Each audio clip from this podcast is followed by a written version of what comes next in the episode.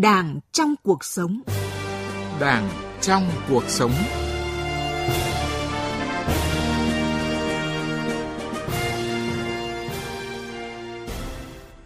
Biên tập viên Nguyễn Hằng xin kính chào quý vị và các bạn.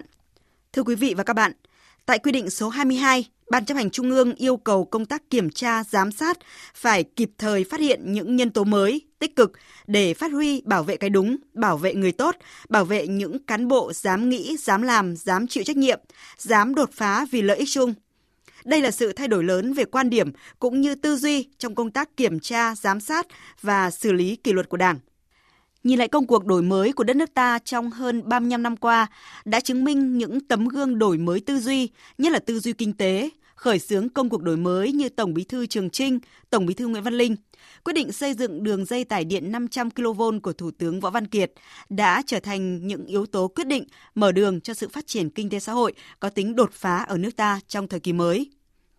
Dám nghĩ, dám làm, dám chịu trách nhiệm không chỉ là việc cán bộ quyết liệt trong thực hiện nhiệm vụ được giao mà còn thể hiện ở tinh thần dám đấu tranh chống lại những biểu hiện tiêu cực – dám đứng lên phê phán nhìn thẳng vào những khuyết điểm của bản thân, của tập thể, đồng nghiệp và của cấp trên.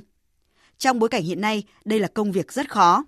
Làm sao để ngày càng có nhiều cán bộ thực sự tâm huyết với nhiệm vụ được nhân dân tin tưởng, trao quyền giao phó? Làm thế nào để khuyến khích bảo vệ những cán bộ dám đột phá vì lợi ích chung? Đây là nội dung được chúng tôi bàn luận trong chuyên mục Đảng trong cuộc sống với chủ đề để cán bộ không còn phải đi trên dây, với sự tham gia của vị khách mời là Phó Giáo sư Tiến sĩ Vũ Văn Phúc, Phó Chủ tịch Hội đồng Khoa học các cơ quan Đảng Trung ương, nguyên Tổng biên tập tạp chí Cộng sản. Đảng trong cuộc sống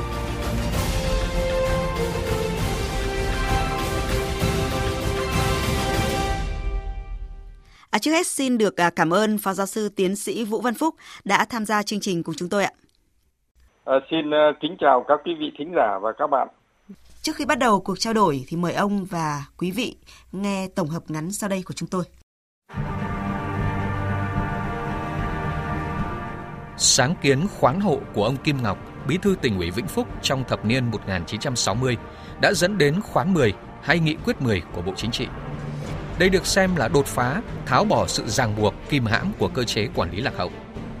Năm 1980, nghị quyết của tỉnh ủy Long An về cải cách phân phối lưu thông, bù giá vào lương, trả lương bằng tiền mặt, xóa bỏ ngăn sông cấm chợ. Mua hàng nông sản của dân theo giá thị trường hoặc đổi ngang giá đã xóa bỏ tình trạng ngăn sông cấm chợ, giúp tự do lưu thông hàng hóa. Tư tưởng dám đổi mới, đột phá, xóa bỏ cơ chế tập trung bao cấp, giao quyền tự chủ cho doanh nghiệp của Bí thư Thành ủy Thành phố Hồ Chí Minh, khi đó là ông Nguyễn Văn Linh, sau này là Tổng Bí thư Nguyễn Văn Linh, trước năm 1986 đã được vận dụng sáng tạo vào việc chuẩn bị văn kiện Đại hội đại biểu toàn quốc lần thứ 6 của Đảng, mở đầu cho công cuộc đổi mới của nước ta kể từ năm 1986. Ở thời điểm hơn 35 năm trước đây, vào năm 1986, trên cương vị Tổng Bí thư, đồng chí Trường Trinh đã nhận rõ được xu thế của thời đại, thực trạng của đất nước, yêu cầu và nguyện vọng của nhân dân. Từ đó đề ra chủ trương khởi xướng công cuộc đổi mới đất nước, trước hết là đổi mới về tư duy kinh tế. Ai đồng tình đứng vào hàng ngũ sẽ cùng đi, ai không đồng tình thì đứng ra ngoài, không được gây cản trở. Đó là tuyên bố của cố Thủ tướng Võ Văn Kiệt vào những năm đầu thập niên 1990 khi xây dựng đường dây tải điện 500 kV. Một sự quyết đoán, dám làm, dám chịu trách nhiệm để chỉ hơn 2 năm sau khi công trình thế kỷ được hoàn thành đã đánh dấu sự trưởng thành vượt bậc của ngành điện Việt Nam thời kỳ đổi mới.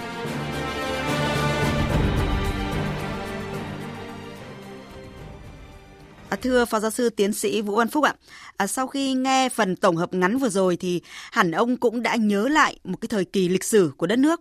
Đó là câu chuyện của những cá nhân tiêu biểu, những người đã dám nghĩ, dám làm, dám chịu trách nhiệm vì lợi ích chung của dân tộc với những cái dấu ấn rất là riêng.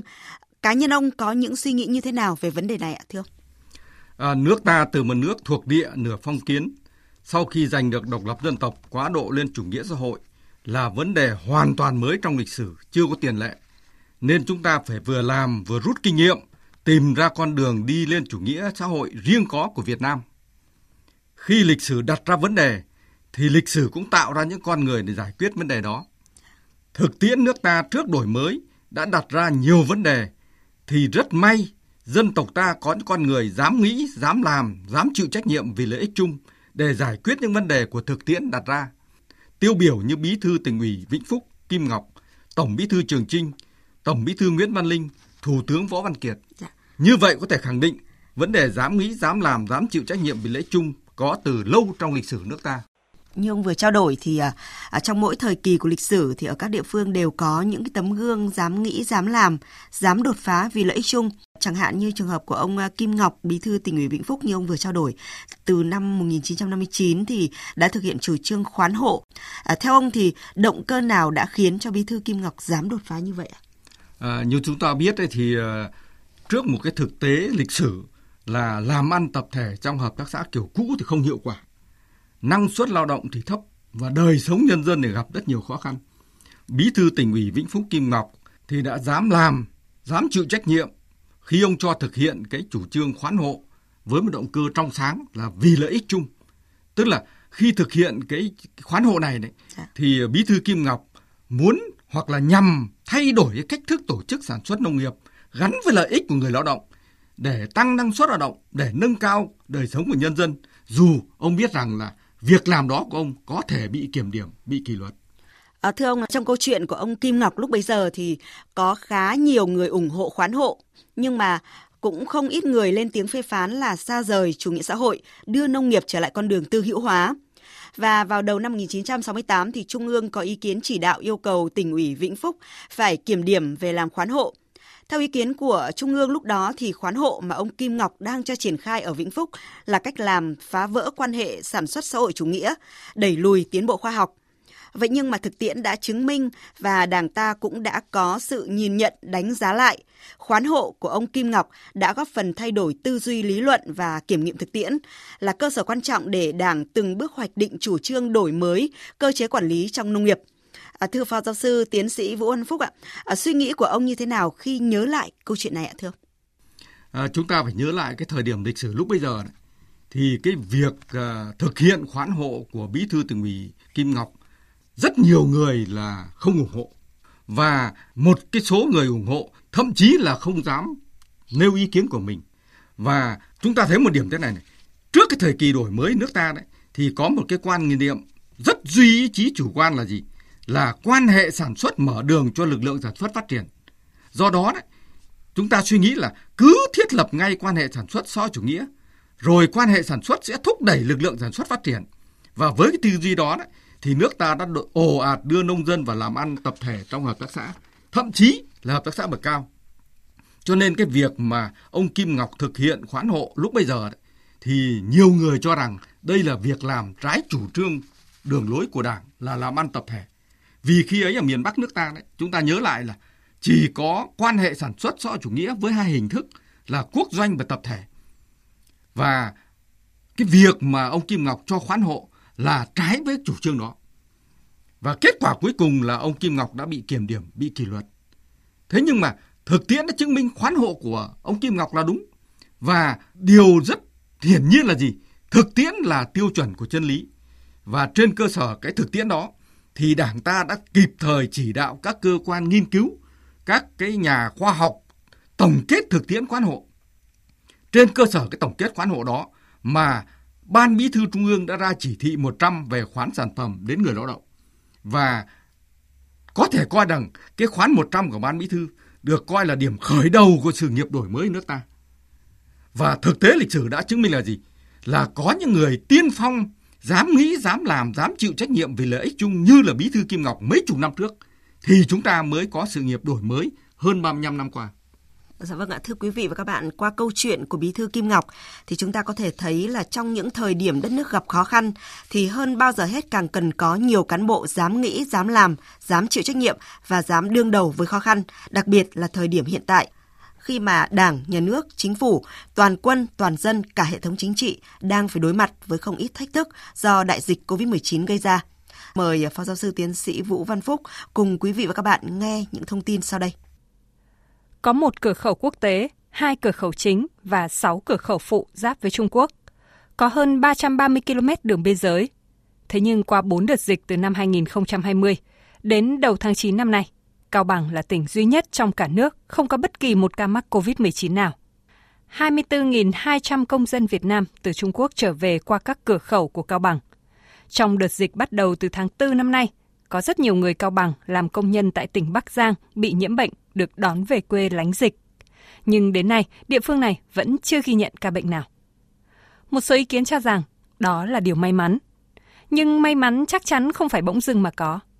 Theo ông Nông Tuấn Phong, Giám đốc Sở Y tế Cao Bằng, ngay khi dịch COVID-19 xuất hiện vào năm 2020, địa phương đã xác định phải đặt lợi ích sức khỏe của nhân dân lên trên hết và mọi quyết định được đưa ra cũng trên tinh thần này mà không sợ bị phê bình hay kỷ luật.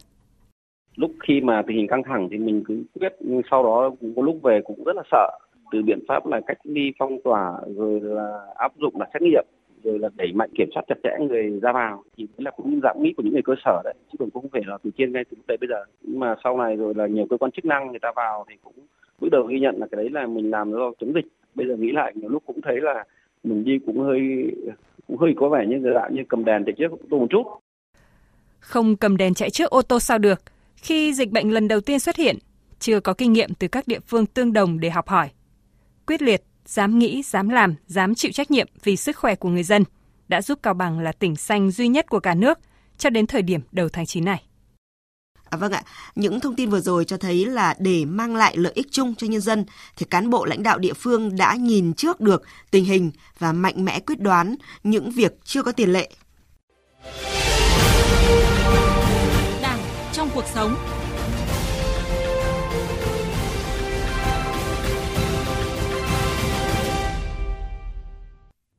Quý vị và các bạn đang nghe chương trình Đảng trong cuộc sống. Khách mời của chương trình là Phó Giáo sư Tiến sĩ Vũ Văn Phúc, Phó Chủ tịch Hội đồng Khoa học các cơ quan Đảng Trung ương, nguyên Tổng biên tập tạp chí Cộng sản. À, thưa quý vị và các bạn, như trao đổi của vị khách mời, thì hơn 35 năm thực hiện công cuộc đổi mới, luôn xuất hiện những tấm gương tiêu biểu, dám nghĩ, dám làm vì lợi ích chung. Tuy nhiên trên thực tế thì vẫn còn không ít trường hợp cán bộ sợ trách nhiệm, làm việc cầm chừng, không quyết đoán, ỉ lại tập thể. Thậm chí à, tâm lý sợ trách nhiệm xuất hiện trong thời gian gần đây còn được ví như một loại virus trở thành lực cản của sự phát triển. À, ngay bây giờ thì mời quý vị và các bạn nghe những ý kiến mà chúng tôi ghi nhận được. Có một số các cái cá nhân đã lợi dụng vào cái câu chuyện dịch bệnh như này để mà trục lợi. À, sau đấy là bị xử lý. Rồi à, hàng loạt các cán bộ vi phạm cái quy định về phòng dịch cũng bị uh, kỷ luật, thậm chí là bị truy cứu trách nhiệm hình sự. Nó dẫn đến cái câu chuyện là các cái công chức đôi khi là rón rén không dám thực hiện. Mặc dù phải nói là cái việc công vụ, nhiệm vụ ấy là đúng. Tuy nhiên ranh giới giữa cái đúng, cái sai ờ, cái trục lợi thực hiện công vụ, nhiệm vụ nó rất là mong manh. Chính vì vậy nên là trong thời điểm vừa qua có một số các cái địa phương là chậm trễ trong việc mua sắm trang thiết bị cũng như là thực hiện các biện pháp phòng dịch. Chúng ta vẫn đang tập trung cái việc mà thực hiện mục tiêu kép. Do vậy mà cái tâm lý thận trọng ờ, trong cái việc mà chúng ta thẩm định các cái hồ sơ ở đâu đó vẫn còn thận trọng quá nên do vậy mà nó dẫn đến cái việc là chúng ta chậm cấp phép các thủ tục đầu tư Thưa Phó Giáo sư Tiến sĩ Vũ Văn Phúc ạ, qua những ý kiến vừa rồi thì ông có suy nghĩ như thế nào về tâm lý sợ trách nhiệm đang xuất hiện trong một bộ phận cán bộ đảng viên hiện nay ạ, thưa ông? À, trong thực tiễn ấy, có những bộ phận cán bộ chúng tôi cho là không dám. Tức là bên cạnh dạ. cán bộ dám thì có cán bộ không dám. Tức là họ không dám làm, họ sợ trách nhiệm, họ chỉ vo tròn dĩ hòa vi quý rồi lo đánh bóng mình rồi lấy lòng mọi người để mà kiếm phiếu bầu. Mà chủ yếu là họ lo giữ ghế. Tức là họ xuất phát từ cái chủ nghĩa cá nhân của họ. Họ chỉ lo cho cái lợi ích của bản thân mình. Họ lo cái giữ ghế của mình chứ họ không dám hành động một cách quyết liệt vì dân vì nước. À, dạ vâng ạ, người xưa thì có câu thượng bất chính hạ tác loạn. Và hầu như ai cũng hiểu thực tế cán bộ nào phong trào ấy. Người đứng đầu nghiêm thì cấp dưới không thể làm bừa, làm ẩu, giữ nghiêm được kỷ cương, kỷ luật của tổ chức, cơ quan đơn vị. Ngược lại, mọi lời nói của người đứng đầu sẽ trở nên vô ích nếu như bản thân họ không gương mẫu. Theo à, Phó Giáo sư Tiến sĩ Vũ Văn Phúc, chúng ta phải làm gì để loại bỏ những cán bộ ỉ lại tập thể, sợ trách nhiệm, không dám quyết đoán và thậm chí là có những người mũ ni che tai, thưa ông? À, để loại bỏ những cán bộ không dám này đấy, thì chúng ta thực hiện theo cái tinh thần mà nhiều đồng chí lãnh đạo đảng nhà nước chúng ta vẫn thường nói là ai không làm thì đứng sang một bên để người khác làm và phải chọn đúng cán bộ và nếu như chúng ta trót chọn sai cán bộ thì phải thay ngay mà không chờ hết nhiệm kỳ mới thay. Còn những cán bộ nào mà cố tình gây thất thoát lãng phí tiêu cực tham nhũng lợi ích nhóm thì phải xử lý nghiêm, không có vùng cấm, không có ngoại lệ. À, bên cạnh việc à, loại bỏ những cán bộ ỉ lại sợ trách nhiệm à, như ông vừa trao đổi thì à, việc đồng hành và khuyến khích sự sáng tạo không làm thui chột tư duy sáng tạo đổi mới hành động đột phá vì lợi ích chung của những à, cán bộ có bản lĩnh trình độ dám nghĩ dám làm à, là rất quan trọng ạ phải không ạ À, đúng là như vậy. Như chúng ta biết là tình hình thế giới trong nước hiện nay đấy thì biến động hết sức phức tạp, khó lường. Nhiều điều chúng ta không đoán định được. Cho nên là có nhiều vấn đề mới nảy sinh trong thực tiễn đòi hỏi phải giải quyết ngay. Khi mà pháp luật và quy định hiện hành chưa dự báo hết được, chưa thể mà tính toán đầy đủ để đưa vào cái quy định đưa vào pháp luật được. Trong cái hoàn cảnh đó thì càng phải đòi hỏi cán bộ năng động, đổi mới sáng tạo, dám nghĩ, dám làm, dám chịu trách nhiệm vì lợi ích chung. Và thực tế đó đấy, thì đòi hỏi Đảng, Nhà nước ta trong cái điều kiện hiện nay, Đảng cần phải có một cái quy định khuyến khích và bảo vệ cán bộ dám nghĩ, dám làm, dám chịu trách nhiệm vì lợi ích chung. Chỉ khi nào Đảng có quy định như vậy thì cán bộ chúng ta mới dám phát huy hết cái tinh thần năng động sáng tạo, dám đổi mới để mà cho sự nghiệp của đất nước phát triển đi lên. Đảng trong cuộc sống.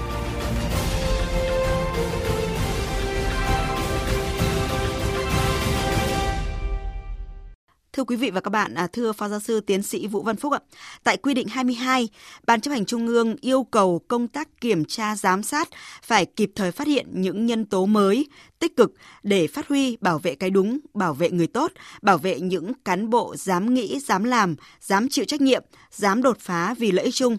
Đây là sự à, thay đổi rất lớn về quan điểm cũng như là tư duy trong công tác kiểm tra, giám sát và xử lý kỷ luật Đảng. À, Phó giáo sư tiến sĩ Vũ Văn Phúc có thể phân tích những cái điểm mới nổi bật trong cái quy định 22 ạ thưa ông? Theo chúng tôi đấy thì cái quy định 22 này có một cái đột phá là công tác kiểm tra giám sát không chỉ nhằm vào cán bộ đảng viên vi phạm mà công tác kiểm tra giám sát còn phải kịp thời phát hiện những nhân tố mới tích cực để phát huy bảo vệ cái đúng, bảo vệ người tốt, bảo vệ cán bộ dám nghĩ, dám làm, dám chịu trách nhiệm vì lợi ích chung. Và chúng tôi cho rằng là đây là lần đầu tiên trong tư duy về công tác kiểm tra xử giám sát kỷ luật đảng của đảng ta đấy thì đã nêu cái nội dung này. Và cái nội dung này nó thể hiện một cái quan điểm rất mới, một cái tư duy rất mới của đảng ta trong công tác kiểm tra giám sát kỷ luật đảng. Bên cạnh cái việc chúng ta phải kiểm tra giám sát những cái trường hợp cán bộ đảng viên vi phạm thì công tác kiểm tra giám sát còn giúp cho đảng phát hiện những nhân tố mới, phát hiện những người tốt, những người tài phải bảo vệ cái đúng cái nhân tố mới, nhất là bảo vệ khuyến khích và bảo vệ những cán bộ dám nghĩ, dám làm, dám chịu trách nhiệm vì lợi ích chung. Dạ vâng ạ, như Phó Giáo sư Tiến sĩ Vũ Văn Phúc vừa trao đổi thì quy định 22 ra đời được kỳ vọng là cởi trói về tư duy trong công tác kiểm tra giám sát. À, tuy nhiên để bảo vệ được những cán bộ tốt thì cần phải có cơ chế quản lý tốt để đội ngũ cán bộ có khát vọng vươn lên, khát vọng đưa đất nước phát triển. Và để những cán bộ quản lý lãnh đạo không phải tự mò mẫm, tự tìm đường đi, phân vân giữa mong manh danh giới đúng sai, như thể là đang đi trên dây, không biết ngã lúc nào, thì theo ông chúng ta cần có những cái cơ chế như thế nào để mà vừa khuyến khích được cán bộ, à, vừa bảo vệ được họ, thưa ông? À, theo chúng tôi thì ở đây có hai cái vế. Một là vừa phải khuyến khích phát huy, nhưng mà vừa phải bảo vệ cán bộ dám nghĩ, dám làm, dám chịu trách nhiệm vì lợi ích chung.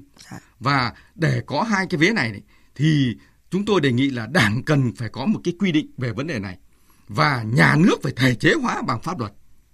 Yeah. Ví dụ như là khi cán bộ có một ý tưởng đổi mới sáng tạo thì báo cáo với cấp ủy và thủ trưởng quản lý trực tiếp và cấp ủy thủ trưởng trực tiếp phải động viên khuyến khích tạo điều kiện về mọi mặt để cho cán bộ triển khai ngay cái ý tưởng này để chấp thời cơ vận hội mà xử lý công việc trong thực tiễn. Cấp ủy và thủ trưởng không nên là gây cản trở khó khăn không sợ người khác là đổi mới sáng tạo để rồi hơn mình. Và trong quá trình cán bộ thực hiện cái ý tưởng đổi mới sáng tạo này đấy, thì khi gặp có những vướng mắc, chúng tôi đề nghị là cấp ủy thủ trưởng cùng với cán bộ tháo gỡ những khó khăn vướng mắc đó. Và khi thực hiện đấy, nếu thành công thì phải khen thưởng thích đáng đối với cán bộ dám nghĩ, dám làm, dám đổi mới sáng tạo về lễ chung. Nhưng mà trong trường hợp thực hiện mà không thành công vì lý do khách quan thì phải có cơ chế, phải có thể chế để mà bảo vệ cái cán bộ này. Chúng ta lấy ví dụ như là hiện nay chúng ta đang nghiên cứu vaccine để mà phòng chống Covid-19. Dạ. Thì không phải cái nghiên cứu nào cũng thành công. Thế bây giờ mà vì lý do khách quan mà nghiên cứu không thành công mà chúng ta lại đòi lại cái kinh phí đã đã đầu tư thì cán bộ không thể thể trả lại kinh phí đó được. Thế còn về tinh thần thì không xem xét kỷ luật cán bộ nếu như không thành công. Và chúng tôi cho rằng là thậm chí còn phải bảo vệ tính mạng của cán bộ và gia đình của cán bộ trong một cái điều kiện nào đó mà còn bị đe dọa. À, thưa ông là à, trên thực tế thì cũng có không ít cán bộ à, mang danh nghĩa là hành động quyết liệt, tinh thần tiến công, dám nghĩ, dám làm vì lợi ích chung nhưng lại độc đoán gia trưởng, thiếu dân chủ trong à, chỉ đạo điều hành áp đặt đoàn kết, xuôi chiều, dân chủ hình thức để mà phục vụ cái ý đồ cá nhân và lợi ích nhóm. Theo ông thì cùng với những cái cơ chế bảo vệ khuyến khích cán bộ dám nghĩ, dám làm, dám chịu trách nhiệm thì cần có những cái quy định ra sao để mà ngăn chặn những cán bộ tự tung tự tác vì lợi ích uh, cá nhân ạ thưa ông? Đúng là thực tế hiện nay có cái tình trạng như vậy. Thì theo chúng tôi đấy là trong cái quy định của Đảng, trong cái pháp luật của nhà nước thì cần có những cơ chế chế tài xử lý nghiêm minh những cái trường hợp này. Dạ. Tức là bên cạnh những cái điều khuyến khích bảo vệ cán bộ năng động đổi mới, dám nghĩ, dám làm, dám chịu trách nhiệm vì lễ chung thì cũng có những cái điều làm sao sớm phát hiện, xử lý nghiêm những cái trường hợp lợi dụng những cái quy định như vậy. Và ở đây đấy, chúng tôi cho rằng là công tác kiểm tra giám sát của Đảng phải sớm phát hiện, ngăn chặn từ đầu, ngăn chặn từ khi mà ý tưởng xấu của những cán bộ mà lợi dụng cái cơ chế này từ khi còn phôi thai để mà mà không cho cán bộ thực hiện cái ý đồ xấu này, thực hiện cái mục đích vì cái lợi ích cá nhân hay lợi ích nhóm của mình. À, xin trân trọng cảm ơn Phó Giáo sư Tiến sĩ Vũ Văn Phúc, Phó Chủ tịch Hội đồng Khoa học các cơ quan Đảng Trung ương, nguyên Tổng biên tập tạp chí Cộng sản về cuộc trao đổi này. Xin uh, kính chào các quý vị và các bạn. À, thưa quý vị và các bạn, sinh thời Chủ tịch Hồ Chí Minh luôn xem cán bộ là tiền vốn của Đảng. Cán bộ tốt chính là báu vật của Đảng. Đồng thời, Đảng cũng cần hội đủ tư cách để dẫn dắt cán bộ, để giúp cán bộ chưa tốt trở nên tốt hơn.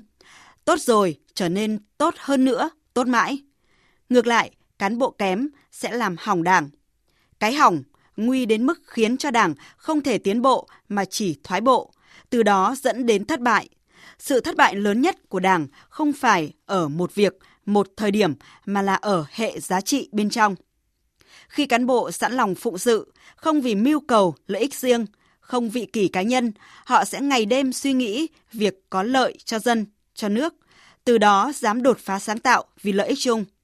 Qua đó càng làm cho Đảng ngày càng mạnh mẽ, làm tăng thêm niềm tin của nhân dân đối với Đảng. Chuyên mục Đảng trong cuộc sống hôm nay với chủ đề Để cán bộ không còn phải đi trên dây, xin dừng lại ở đây. Một lần nữa, Trân trọng cảm ơn Phó Giáo sư Tiến sĩ Vũ Văn Phúc đã tham gia chương trình cùng chúng tôi. Cảm ơn quý vị và các bạn đã quan tâm theo dõi. Chương trình do các biên tập viên Lê Tuyết, Nghiêm Hùng và Thu Huyền, Nguyễn Hằng thực hiện, chịu trách nhiệm nội dung Nguyễn Thị Tuyết Mai.